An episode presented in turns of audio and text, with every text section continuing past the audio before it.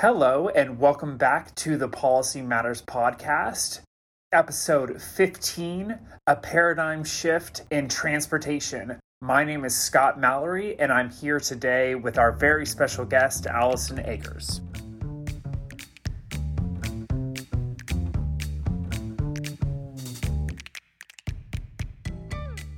We are going to be talking about the Americans Job Plan generally, but more specifically, we're going to be talking about the provisions providing for enhancement in electrical vehicles. To that end, our wonderful guest today is Allison from our awesome office out in Boston. Allison, would you like to introduce yourself? Hi, Scott. I'd love to. My name is Allison Eggers. I am a partner in our Boston office where my practice focuses primarily in the automotive franchise space meaning that I uh, represent and work with auto manufacturers on all sorts of issues, ranging from their incentive programs to their network management issues, and then into disputes that they have with the dealer networks. Excellent. Uh, that's super interesting and quite the quite the topical uh, practice focus to have as this gigantic package makes its way through, and transportation being such a gigantic component. Of course the Republicans would like it to be the only component of this bill, but I don't think that, that that's how it's going to play out.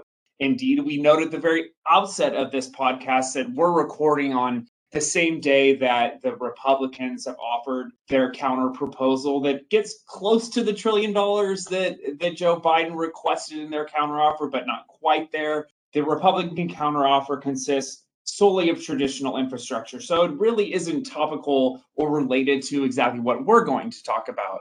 The issue that we want to talk about is the electrical vehicle issue, which is still a pertinent uh, legislative issue, regardless of you know what has happened with the Republican counter proposal. And I think we're going to talk a little bit later about how maybe that could get broken up and passed through regular form or through reconciliation. So regardless of how the the sort of package proceeds mechanically, what does the package include as far as electrical vehicles, Allison? So looking at the American Jobs Plan, and this is, as you note, as proposed by the Biden administration, that plan includes about $174 billion to promote electric vehicles and importantly, EV charging stations. It uh, also has a significant amount of money, somewhere around $100 billion, for incentives to customers who purchase EVs, but only about $15 billion to install a half a million chargers across the country. Now, that's you know, definitely a lot of money, but the plan sets a goal to install EV chargers across the entire country, 500,000 of them by 2030. So $15 billion, while it will uh, get us a, a, good investment and a good expansion of charging capabilities, you know, it's certainly not enough to cover all of the charging needs that consumers are going to have as we move forward, particularly given the expectation that consumers are going to be increasingly willing to purchase EV only vehicles. The plan is going to also try to establish grants and incentive programs for state and local governments and also for the private sector that would build some of the charging stations that we're going to need going forward. Interesting. So you know, you know, we look at this issue. Mean, it's it's so it's it's great from a sort of uh, just theoretical perspective, but we also, as lawyers, have to think about the logistics of how this thing's going to be played out, right? So the problem seems to be, I mean, just taking it back to a personal level I speak to my progressive friends out here in California, a lot of which went from, you know, my college to Silicon Valley and they love all the electrical cars. But the number one issue that dissuades them is a lack of a convenient location for charging. Um, indeed, my own wife, who's driven a Prius since 2005, is incredibly environmentally conscious, and she's exceedingly interested in purchasing an electrical vehicle. But we haven't done so mainly because our garage is disconnected from our home and it doesn't have an outlet. And we're we're the lucky ones. We live in downtown of an urban center here in Sacramento. I have to park on the street. We're lucky to have one garage, but that garage doesn't have a charging station, right? So to that end, Allison, I mean, my California progressive friends and my wife and I aren't alone in this this problem, right? Not at all. Not at all. You know, if you look at what consumer surveys tell us, you know, we can see that what you and your wife or what your friends are feeling, this sort of anxiety about charging, is a very common, even predominant sort of theme in people's thinking about whether or not they want to take the EV plunge. and it's it's closely connected. You know, this anxiety about whether or not you're going to be able to find a charge to what a lot of uh, outlets have described as range anxiety.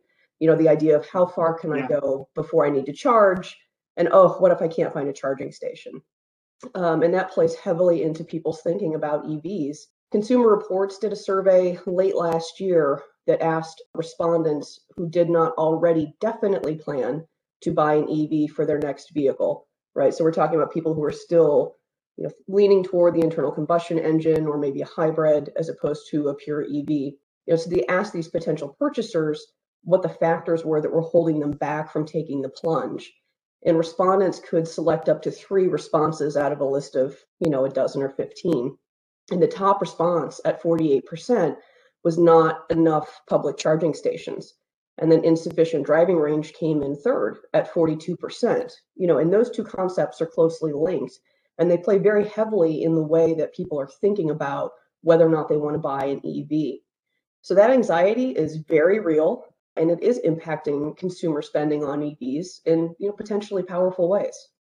Yeah, range anxiety is such a such a great term, and, and, I just thought of something, and I don't know if you know the answer to this, Allison, and if you don't, that's totally fine. But do you know if during the COVID pandemic, when people don't have to drive as much or as far, if as sort of that range anxiety has decreased, or if the sale of electrical vehicles has gone up? Now, this is just a random thought I had. I don't know if you know that information or not you know, so there were a couple of surveys that I took a look at, you know, in preparation for our conversation today from the 2018 2019 time period.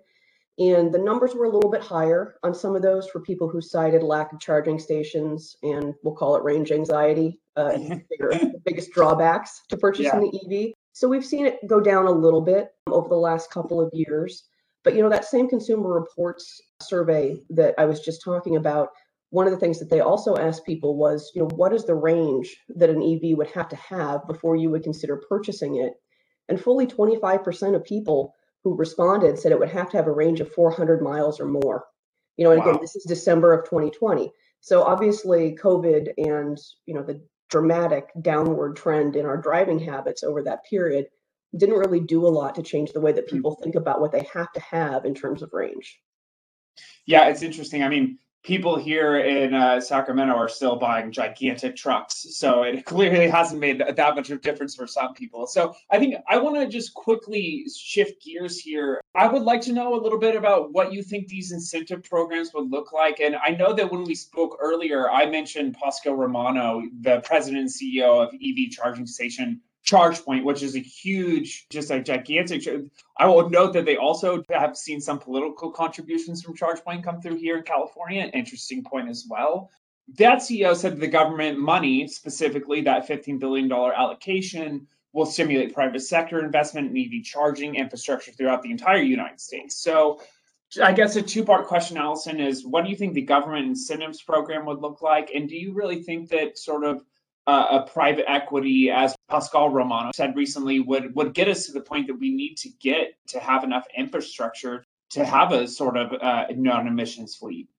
Yeah, let me take those in order. So yeah. your first question is, what do those incentives look like? You know, and the answer is we really don't know because nothing is fully written out. We haven't developed the programs that are going to come out of this funding. We do know that some of the funding is proposed to be given as grants. So, for example, we might see grants through DOT to expand, you know, coverage along the national highway system or in rural areas, for example. Um, for the rest of it, you know, there's a variety of possibilities. Rebates and tax credits are certainly going to play into the mix, probably very heavily, uh, because we've already seen great success with those programs, both at the state and the federal level. And I think that transitions us to your second question, which was, you know, how, you know, how do we see private investment, whether it's private equity in a true PE sort of sense, or yeah. if it's simply private investment, um, you know, how does that mix in? And you know, the reality is that $15 billion isn't going to get this done uh, in yeah. terms of fully electrifying the, the country, and nobody expects it to. And if you look at the way that, particularly the tax credits and the rebates, uh, you know, that sort of structure, you know, those are incentives that are designed to elicit private investment, right? Yeah. Um, yeah. And so I think the reality is that much of the progress that we've made in installing charging stations has been already through private investment, whether it's in consumer installing a home charging station or parking garages, stores installing stations, companies like ChargePoint. Um, and I think the public private partnership, or at least some public funding for private investments, is going to be necessary to really drive that forward. Now, I'm going to turn the tables here and commandeer the host seat. I hope you don't mind. Um, I don't at all. You, of course, you are the, the policy expert here. Uh, and so I want to make sure that we get to some of the what's next questions for the legislation. And maybe this is a really basic question, but I think it's worth asking because we've been talking about how far $15 billion is going to go or, or not go, as the case may be. So, you know, could money from one provision of the American Jobs Plan be reallocated to the appropriation for charging stations? Like, is that something that could happen at this point? You know, that's that's absolutely something that could happen. I mean, indeed, all we've seen is a fact sheet from the White House and these sort of broad proposals, counter proposals that sort of Bloomberg government or Politico Pro is reporting on, but we haven't seen any real legislative language yet. So, you know, the legislation could certainly be reallocated and moved around, especially you know if if part of the package is going to go through regular order and the other package part of the package is going to go through reconciliation with only democratic votes that reconciliation portion they could really move a lot of money around over there because they wouldn't have to you know they wouldn't be concerned about sort of any kind of republican opposition here. But you know the republicans are are concerned about the way that electrical vehicles are being called infrastructure or like charging stations are being called infrastructure. Indeed, Senator Susan Collins, who is, I, am sure all of our listeners are very, very aware. Um, she's clearly very concerned about who will be a key part of this legislation. She had a hearing with uh, Transportation Secretary Buttigieg recently, and she basically just came out and asked him, "Is like, why is there more money allocated for uh, transportation infrastructure, uh, the electrical vehicle issue, than some of the other more traditional infrastructure that only has, say, 175 billion allocated. This has been one of the main attacks that Republicans have levied against the infrastructure proposal since the very beginning. And it's not just the Republicans, it's moderate Democrats like Joe Manchin and Kyrsten Sinema as well. So obviously, you're going to have to worry about them. So I don't want to come out here and say, this Republican package is going to pass through regular order and the rest is going to pass through reconciliation because we just don't know. Indeed, Joe Biden's going to Ohio today to give a speech about infrastructure and transportation. Maybe he'll come out and say, we're going to take this Republican counter proposal and do nothing else. Now, that's not going to happen, but it could happen. So I think that, you know, listeners should stay tuned to this podcast space as well as the Policy Matters newsletter, where we'll be continuing to follow this issue specifically. Allison, do you have any other questions or does that sufficiently answer your question? I know it's very vague right now, so it's kind of difficult. As you were just talking through some of that, I was thinking, okay, well, what's next for the legislation? But it sounds like the answer is we don't know. Uh, and we probably won't know for, you know, maybe some time.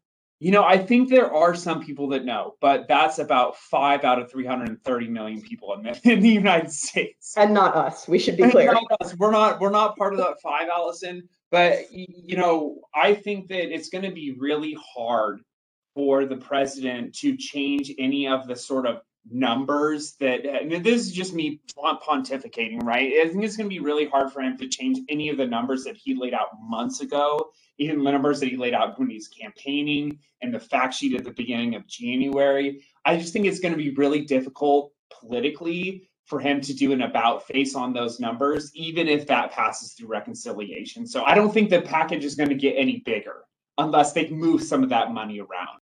Yeah, interesting. Well, we'll keep an eye on it. Um, yeah, and, and, and keep following out. us. We'll keep reporting on this story and in this space. Thank you so much, everyone, for joining. We appreciate it and stay tuned.